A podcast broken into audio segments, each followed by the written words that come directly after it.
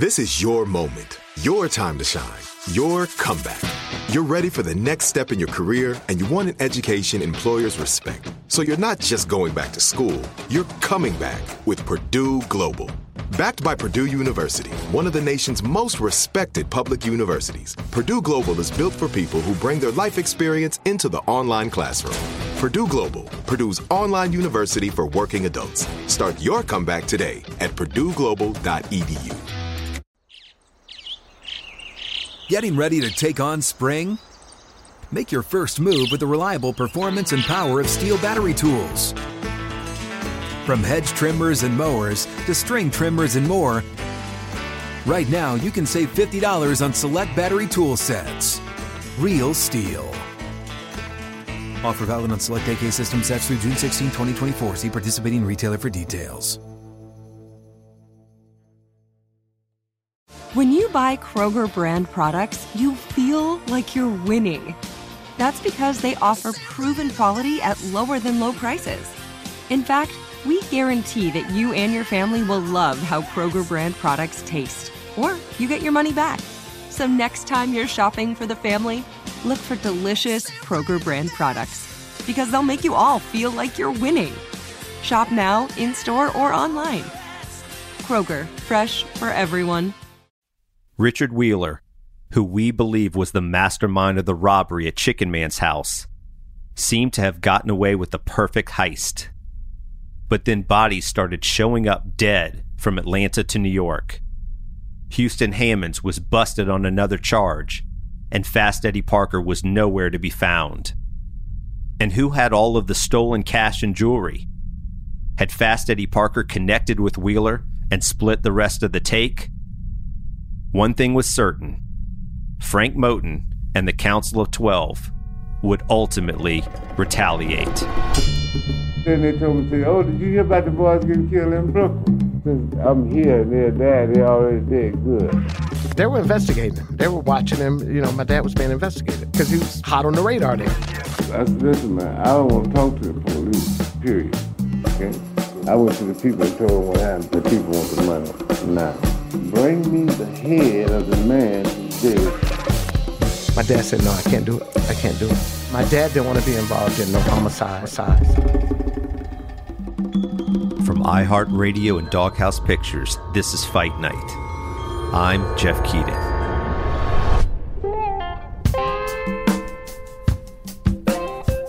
In the late 60s and early 70s, there was a huge influx of cocaine and heroin into black communities across the country.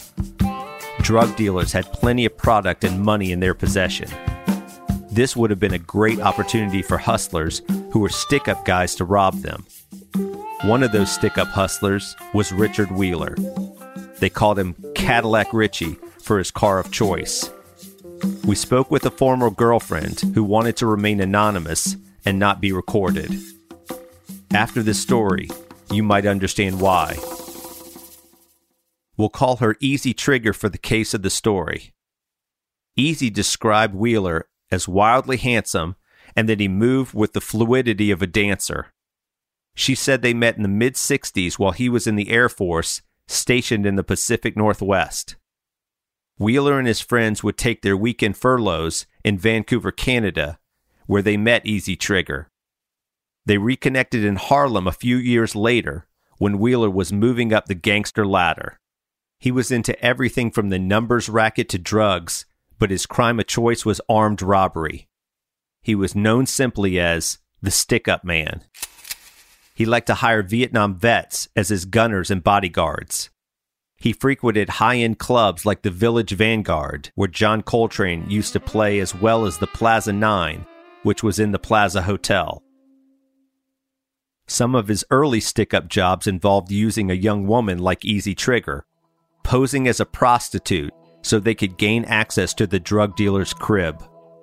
When the dealer would answer the door, Richard would rush in the door with a pistol and rob the place. Some of the earlier jobs brought in about 30,000 in cash, but after they would split the take and with the way they would blow through the money, they would need another job within a week or so.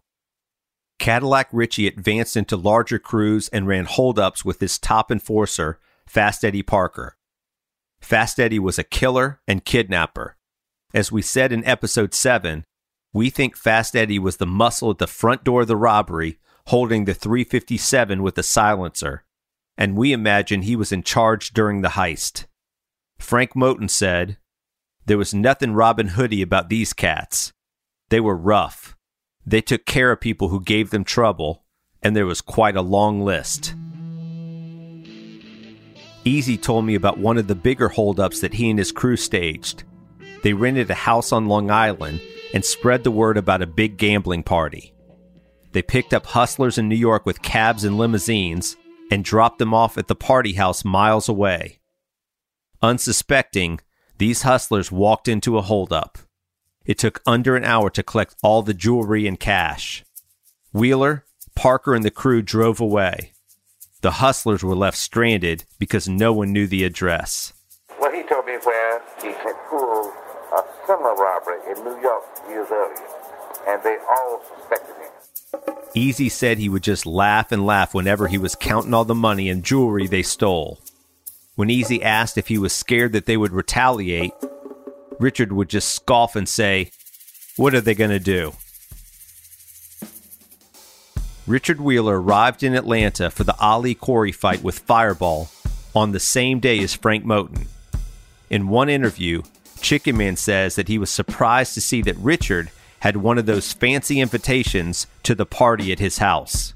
My instruction from, from the people who did uh, use the house, not for me not to tell nobody in Atlanta. I didn't invite nobody. Chicken Man was picking up Frank Moten from the airport and, as a favor, gave Fireball and Richard a ride to the Biltmore Hotel. Along the way, according to Chicken Man, they stopped at the varsity for some hot dogs. While they were there, Richard noted that the varsity would be an easy target for a robbery. So when we get to the varsity, the boy was with Fireball, said, Man, this be a hell of a place to rob. Seems like he had that in his blood. In saying this about their hometown, Richard pissed off Chicken Man and Frank Moten. They must have said something to Richard about it. Chicken Man reported that Richard flew back to New York City the day of the fight. The fellow that, that I met at the airport with Fireball, he came to the house one time. He came and the day, the day of the fight, he left. And he went back to New York and told some people even that I know that me and him had had some words. Richard Wheeler was still unknown to Frank Moten and the Council of Twelve. We tried to piece together what happened to him the night of the robbery. We know he was with his girlfriend Jackie, who we spoke about in episode 6. She said, after they watched the closed circuit showing of the Ali Quarry fight at Madison Square Garden, they went to a fancy party at the Americana Hotel near Times Square in New York City. Jackie remembered plainclothes cops and feds attending the party because they got a tip that several mob members would be there. One of the feds came up with a flash camera trying to get a picture of everyone, and she remembered Wheeler ducking down to tie his shoes right before the flash went off. Jackie always wondered what the police thought when they developed those photos, and it was just her big smiling face in the picture. One night, a few weeks after the heist, she heard his booming laugh in the bedroom. She went to check it out and saw a newspaper article about the holdup lying on his bed. He kept laughing louder and louder, and Wheeler implied what he had done. Jackie said it made him laugh the loudest when he imagined everybody lying down there on the basement floor. A few months after the robbery, Chicken Man had cleared his name with Frank Moten and other high level gangsters. But the heat from the press and the police did not go away. As a hustler, being in the spotlight is just not good for business, and unfortunately, he paid a price for even hosting the party. Here's Gordon Williams Jr. talking about the consequences of that event. After the fight, after he got cleared, after he convinced everybody it wasn't him, he went back to his business. He went back to the business of selling the cocaine and stuff. Well, they were investigating him. They were watching him. You know, my dad was being investigated because he was hot on the radar then. And this is Chicken Man talking about his experience at the beginning of 1971. So as the months rolled on by, in early January came up, that robbery took a toll because I was busted for cocaine. But the funny thing is how it happened. I had had a date with a girl, and I had went in a hotel room on Fulton Industrial Boulevard.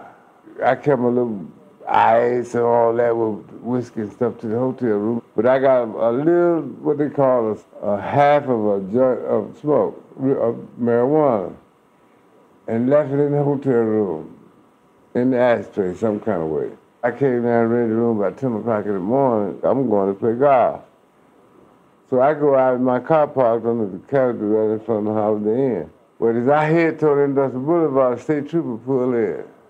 And when the state trooper pulled in, he was pointing at me, get that car, get that car. He whooped around, so he come out. Now, I, this time, I do have in my possession some drugs, but I took and threw it out the window.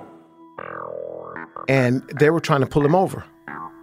And he took the cocaine, a whole kilo, took the cocaine and opened it and started throwing it, just started trying to empty it out the window. The cocaine flew back into the window on the back seat of the car. So after my dad had emptied all the, the whole kilo out, he pulled over. And he asked him, What's the problem, officer? And they said, Well, you know, we need you to step out of the car. He said, For what? I haven't done anything. And they told him, Look at your back seat. And the back seat was covered with white powder. So the police said it looked like a gunshot or something. I threw so much cocaine out the window it looked like a fog or smoke or something. So that wasn't that hard for the GBI to believe because they thought I had I was doing that kind of business. And the newspaper came out. And they spoke about the cocaine, but they talked more about the robbery than they did yeah. the cocaine. They associate the busted publicity and all this, they're associated with the robbery. Several law enforcement agencies had been keeping a close tab on Chicken Man and trying to catch him doing any illegal activities. When they finally busted him, it didn't take long for the gavel of justice to come down hard. I got caught in January. I was out on bond about three weeks. I was tried in March and went to the penitentiary in April. I mean, just that fast. Okay, they wouldn't even give me a appeal bond. Chicken Man was sentenced to seven years in the state penitentiary. He served most of that time at Stone Mountain Correctional Institute, just east of downtown Atlanta. Here's Gordon Williams Jr talking about how tough the confinement was for his father. Me and my mom, we're going to visit almost every weekend because he's crying for some attention. He don't like being incarcerated because my dad is so used to going all the time. So he didn't like the idea of being incarcerated the way he was. When he was sentenced, Chicken Man had large red OC letters on his prison uniform. They stood for organized crime. This confounded him because he never put himself in that category of criminals. Chicken Man always thought of himself as a hustler. After a few months, he received a surprise visitor J.D. Hudson's partner in the robbery investigation, Detective Joe Amos. Amos come up there, and uh, he had some FBI with him. There was three of them. I said, listen, man, I don't want to talk to the police, period. Okay? Then they told me, say, oh, did you hear about the boys getting killed in Brooklyn? I said, what boys? So they showed me the clip of that. That had happened. So they showed it to me. So I said, I wish I'd been the one to pull the trigger, but since I'm here and they're there, they already did good. They thought I was in organized crime. But uh, I to the police I had no knowledge about it. I didn't talk to them about none of that, but after they told me about the boys that got killed, I said, well, good.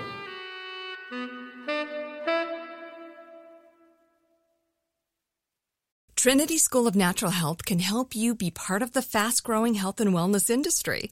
With an education that empowers communities, Trinity grads can change lives by applying natural health principles and techniques in holistic practices or stores selling nourishing health products. Offering 19 online programs that fit your busy schedule, you'll get training to help turn your passion into a career. Enroll today at trinityschool.org. That's trinityschool.org. This is Colin Cowherd from The Herd with Colin Cowherd. Angie's List is now Angie, the nation's largest home service marketplace. They're here to help homeowners get all their jobs done well. Angie has helped over 150 million homeowners care for their homes. Whatever your home project, big, small, indoor, outdoor, come to Angie to connect with and hire skilled pros to get the job done well. Listen, I've got a couple of things in a bathroom in my house. Got to get it fixed. I don't have time and I'm not good at it. Angie is. With just a few taps on the app, you can have Angie tackle your home service project start to finish. With over 200,000 pros in their network, Angie makes it easy to research, compare, and hire pros to ensure a job done well. With 29 years of experience combined with new digital tools to simplify the process, Angie makes completing home projects really easy. It's your one stop shop Angie can help you find the best price for your project by comparing quotes from multiple pros in just a few taps or book services at an upfront price based on local data. They get the difficulties that can come with home projects. They get it. Why not make it as simple as possible? Get started at Angie.com. That's A N G I.com or download the app today. Getting ready to take on spring? Make your first move with the reliable performance and power of STIHL battery tools. From hedge trimmers and mowers to string trimmers and more, right now you can save $50 on select battery tool sets. Real STIHL. Offer valid on select AK system sets through June 16, 2024. See participating retailer for details.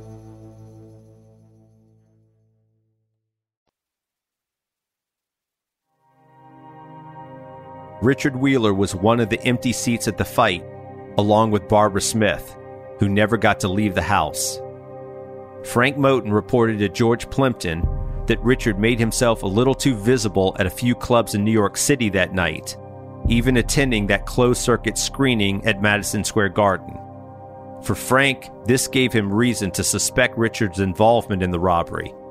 Furthermore, as Plimpton relates in the story, the Black Mafia had figured out who was the mastermind and put a hit on Richard Wheeler and Fast Eddie Parker. That hit fell apart when the guy they hired to carry it out was killed in a shootout with police in New York City. The Black Mafia then approached Fast Eddie Parker to carry out the hit on his boss, Richard Wheeler. At the time, Richard was living with his girlfriend Jackie. Here's how Jackie tells it to George Plimpton. Fast Eddie and another guy showed up at Richard's house to help him with an errand one morning. They all got into a car driven by Richard's chauffeur, a guy named Stefan. She thinks Fast Eddie Parker sat behind Richard and shot him in the head as soon as the car started down the road, and that his accomplice shot Stefan in the head as well. Dead, Stefan plowed the car into a storefront just down the street from Richard's house. Fast Eddie Parker and his accomplice jumped into a car they had parked around the corner, the very same one that Richard had given Fast Eddie a week before. In early 1972, police arrested Fast Eddie Parker and charged him with a whole string of crimes from Georgia to New York. Jackie and Frank Moten reported that he had several hand grenades in his black bag at the time of his arrest. Early on during his prison term, Chicken Man was able to leave the prison for work details. Sentencing and prison guidelines obviously hadn't yet been pressured by the law and order swing that happened through the Nixon, Reagan, Bush, and Clinton years. Here's Chicken Man and JD in 2003 talking about seeing each other on a public golf course at Atlanta's Piedmont Park while Chicken Man was still serving time. We almost played golf together one day. Almost one day, yeah. You you out at Piedmont Park. Yeah, And I was out there playing golf. yeah, And you were in prison. yeah. He was out in a prison uniform, but he was out there chipping golf balls around. And we stopped and talked. Yeah. He was uh, serving his prison time on the golf course, chipping and putting Yeah. out at Piedmont Park, I see my brother. You remember? serving his prison time. Yeah, that's some kind of story. The ways of the world, the ways of the world. Billy McKinney was elected to the Georgia State House of Representatives in 1974. He was one of the first black police officers in Atlanta in the late 1940s, along with J.D. Hudson. Like J.D., he knew Chicken Man from the streets. He was always a law and order guy, a firebrand public speaker. One day he saw Chicken Man driving a truck around Stone Mountain, Georgia, and he called the prison to get Chicken Man back inside the walls. Billy McKinney saw my dad driving and called in and told him that I just saw Chicken Man driving a truck in Stone Mountain. He tried to get my dad to ship to another prison way down south Why? because he don't think that my dad should be out driving. He should be doing some hard time. They changed my dad's job detail, so they didn't let him drive out no more. They took the privilege away from him and they locked him down. And I think he started working in the kitchen or something like that. That's where he met Doug Pierce. And they became good friends in prison and out. Even in prison, Chicken Man still had to support his family. So while he was in prison, my dad still wanted to make money. He still, I, I still got to make me some money. Always a hustler, Chicken Man arranges for someone to bring him a pound of marijuana a week to prison. The guy dropped it off in a trash can near the prison gates. His new jailhouse friend, Doug Pierce, picked it up while on garbage duty, and the two of them would break it up, roll it into joints, and sell to other prisoners for a dollar a joint. Inside prison, just as out, Chicken Man was always able to make it as a hustler.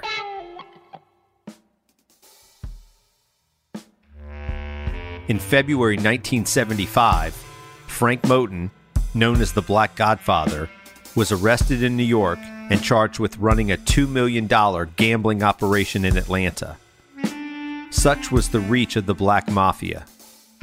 In November 1976, he was also convicted of conspiracy for importing and selling 150 pounds of cocaine and 26 pounds of heroin from 1968 to 1975. In January 1977, Frank Moten was sentenced to 25 years in prison. At the sentencing, according to the New York Times, Judge Richard Owen said Frank Moten had been, and I quote, the leader of the Council of Twelve, and responsible for decision making at the highest level for black organized crime. End quote. Frank Moten gave his interview to George Plimpton while in prison. One of the last things they talked about was the aftermath of the million dollar heist. Moten said, People were very upset. Their egos were involved. They had been pushed around. A guy had even tumbled down the stairs. When they got together, it wasn't surprising how it turned out. Then Plimpton asked him, Do you suppose there were meetings to decide what was going to happen and how to coordinate things? I don't know, Frank said. Didn't mean much to me. I just lost some credit cards. I'm just a cocoa distributor. Ultimately, the Fight Night team concludes that Frank Moten and his higher ups had called a guy named Fireball to plan a party to celebrate Tobe's birthday after the Muhammad Ali Jerry Quarry fight on October 26, 1970, in Atlanta. They wanted a Vegas style gambling party. Fireball got Chicken Man to host it since he had all these properties all over town, and they were all tight. They ran in the same circles and even financed each other. There was definitely hierarchy, though, and Frank Moten was as high up as you can go. Richard Wheeler, we believe separately, planned to rob the party when he saw the invitations, having pulled off similar robberies like this in New York. There's a chance that Cadillac Richie connected with Emerson Dorsey to recruit the local Atlanta area gangsters who pulled off the robbery under Fast Eddie Parker's guidance. Those people were McKinley Rogers, James Henry Hall, Houston Hammonds, Lillian Dabney, Baby Ray Humphrey, and Charles Lee. Most of those folks were dead by 1972, except for Houston Hammonds. Final retribution came early in 1972 when Richard Wheeler was assassinated by Fast Eddie Parker, who was then in jail by the end of the year. It's possible that Frank Moten and the other members of the Council of Twelve called in that hit. Remember, this is how it all started back in episode 1. So, when did the investigation end? You want the truth? When everybody was dead, dead, dead.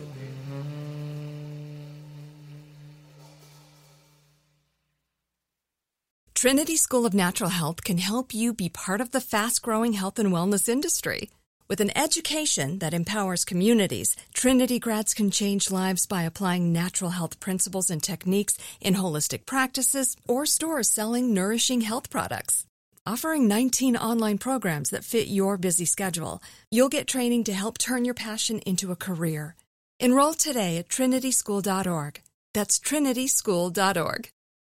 This is Colin Cowherd from The Herd with Colin Cowherd. Angie's List is now Angie, the nation's largest home service marketplace. They're here to help homeowners get all their jobs done well. Angie has helped over 150 million homeowners care for their homes. Whatever your home project, big, small, indoor, outdoor, come to Angie to connect with and hire skilled pros to get the job done well. Listen, I've got a couple of things in a bathroom in my house. Got to get it fixed. I don't have time and I'm not good at it. Angie is. With just a few taps on the app, you can have Angie tackle your home service project start to finish. With over 200,000 pros in their network, Angie makes it easy to research, compare, and hire pros to ensure a job done well. With 29 years of experience combined with new digital tools to simplify the process, Angie makes completing home projects really easy. It's your one stop shop Angie can help you find the best price for your project by comparing quotes from multiple pros in just a few taps or book services at an upfront price based on local data. They get the difficulties that can come with home projects. They get it. Why not make it as simple as possible? Get started at Angie.com. That's A N G I.com or download the app today. Getting ready to take on spring? Make your first move with the reliable performance and power of STIHL battery tools. From hedge trimmers and mowers to string trimmers and more, right now you can save $50 on select battery tool sets. Real STIHL. Offer valid on select AK system sets through June 16, 2024. See participating retailer for details.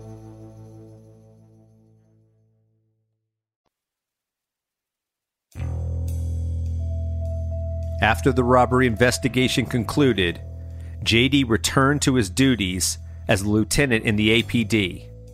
He worked his way up the ladder and eventually became a captain. Then, in the mid to late 70s, he was offered a new career path. Here he is telling Chicken Man about it in 2003. Yeah, I went from captain to the head of the Department of Corrections. I was a captain, and uh, I was reluctant to take the job because I wanted to be a, an assistant chief or deputy chief or something, you know. Mm-hmm. That was what I wanted to be at that time, you know, because hell, I didn't know what this job meant. Mm-hmm. The title of that job, I believe, at that time was superintendent of prisons. Mm-hmm. And uh, when the mayor and uh, even Emma Darnell and Huey Williams said, hey, man, you will be the same to mm-hmm. corrections the chief of police is to police. Ah. I said, ah. That's a new line. Give me the job. Yeah. So it was, a, it was I was appointed four years like the chief was. Yeah. It was a four year appointment. Yeah, he had more problems getting reappointed out of it. Yeah. Because I got reappointed with, without any problems. Ingrid Wells was a cop in DeKalb County in Atlanta for a number of years and then worked for J.D. Hudson for much of the time he was in corrections. Here she is talking about J.D. and his relationships with the inmates. One of the things that I admired about him all throughout the time I knew him as an employer was he would not let you hurt or harm one of those inmates. He'd tell you in a minute. I've heard him tell so many people, you are two paychecks from being where he is. Don't you ever say anything ugly to him. And so they all respected him. J.D. Hudson remained the director of prisons in Atlanta for 19 years, and that's where he finished out his career. Chicken Man made several deals while he was serving time, having someone bring him in marijuana to the prison so he could sell it. He saved up a nice little nest egg before he was released. I guess by the time he got out, he had about six grand. So he had him enough to get, you know, start and get on his feet. Chicken Man was sentenced to seven years, what Gordon Jr. calls a five and two, meaning a five year sentence for cocaine concurrent with a two year sentence for the half of joint police found in his hotel room. He ended up serving about 36 months as he was a model citizen in prison with very little discipline. And what does a hustler do when he gets out of prison? He goes back to hustling. When I got out, I was determined. Uh, I don't know what I was determined to do, but anyway, I started back to hustling. I get out and I meet a guy. So he me to the marijuana. And me and him started working with the marijuana. And I meet a fellow that really liked me in Miami. Then I started getting trailer loads, truckloads, and five or eight thousand pounds of marijuana at the same time. But he's real careful about what he does now. So, you know, like he never drives drugs. So he's always employing somebody. And his big thing was whenever you're driving my drugs, and a lot of people don't know they're driving drugs, you don't drink and you don't smoke. That's forbidden. You're going to do the speed limit. He's paying them good. I'm going to give you $500 to drive this car from Florida. You drive the speed limit. You don't smoke. You don't drink. You ain't got no key to the trunk. You get the car to Atlanta and you get your money. Chicken Man was right back into hustling when he got out, and he used this Miami connection as well. Doug Pierce, the guy he met in prison, had gotten out and apparently married a rich woman in Miami. So Chicken Man kept that relationship going. And on one particular trip that he made to Miami, he took his son, Gordon Jr., with him. They had a car loaded with marijuana ready to come back to Atlanta. They stayed in Miami one extra night leaving the parked car at Doug Pierce's house.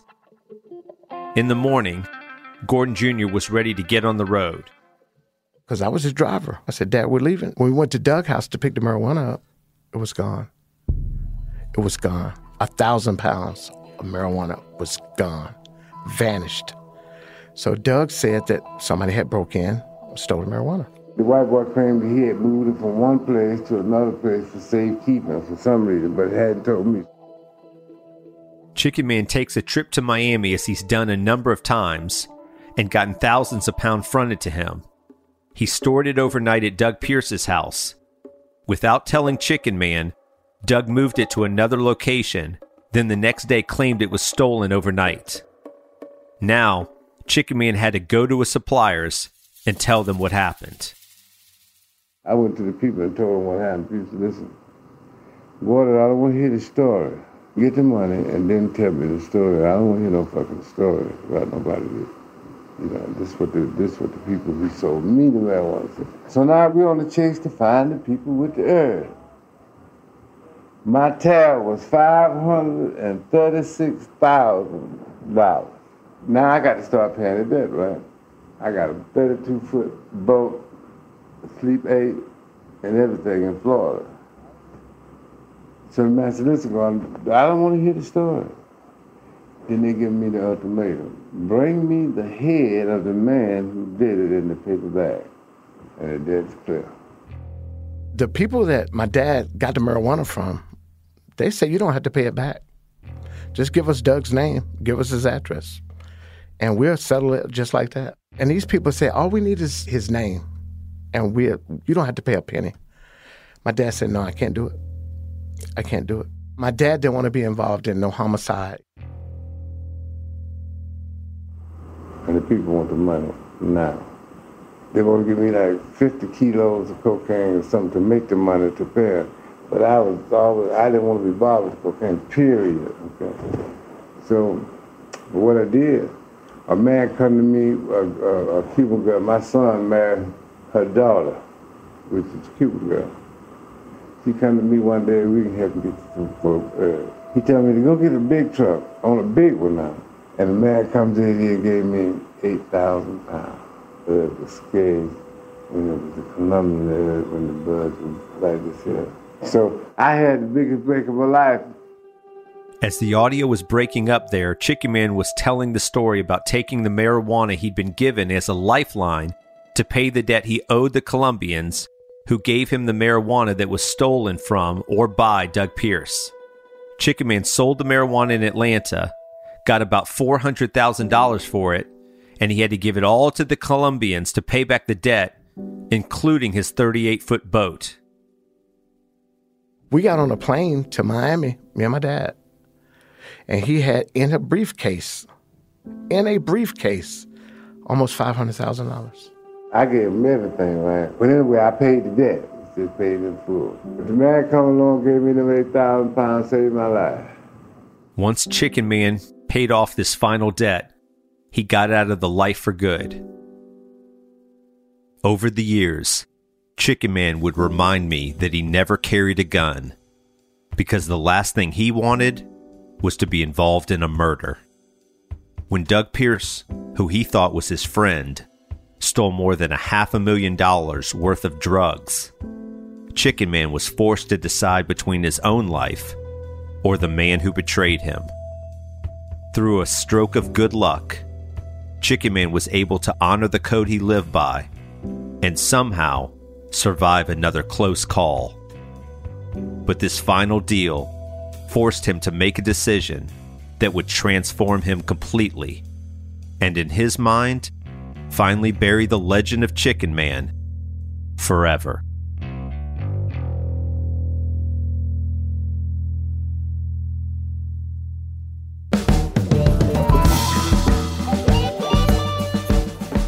Fight Night is a joint production from iHeartRadio, Will Packer Media, and Doghouse Pictures in association with Psychopia Pictures. Produced and hosted by Jeff Keating. Executive producers are Will Packer, James Lopez, Kenny Burns, Dan Bush, Lars Jacobson, and Noel Brown. Supervising producer is Taylor Chicoine.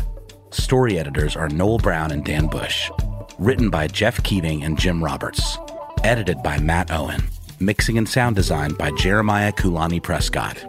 Music written and performed by the Diamond Street Players. Additional music by Ben Lovett.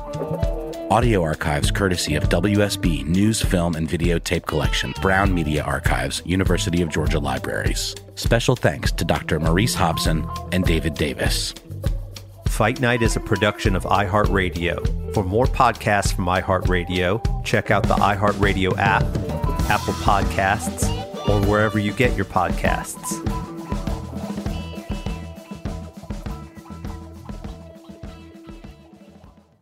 Trinity School of Natural Health can help you be part of the fast growing health and wellness industry. With an education that empowers communities, Trinity grads can change lives by applying natural health principles and techniques in holistic practices or stores selling nourishing health products.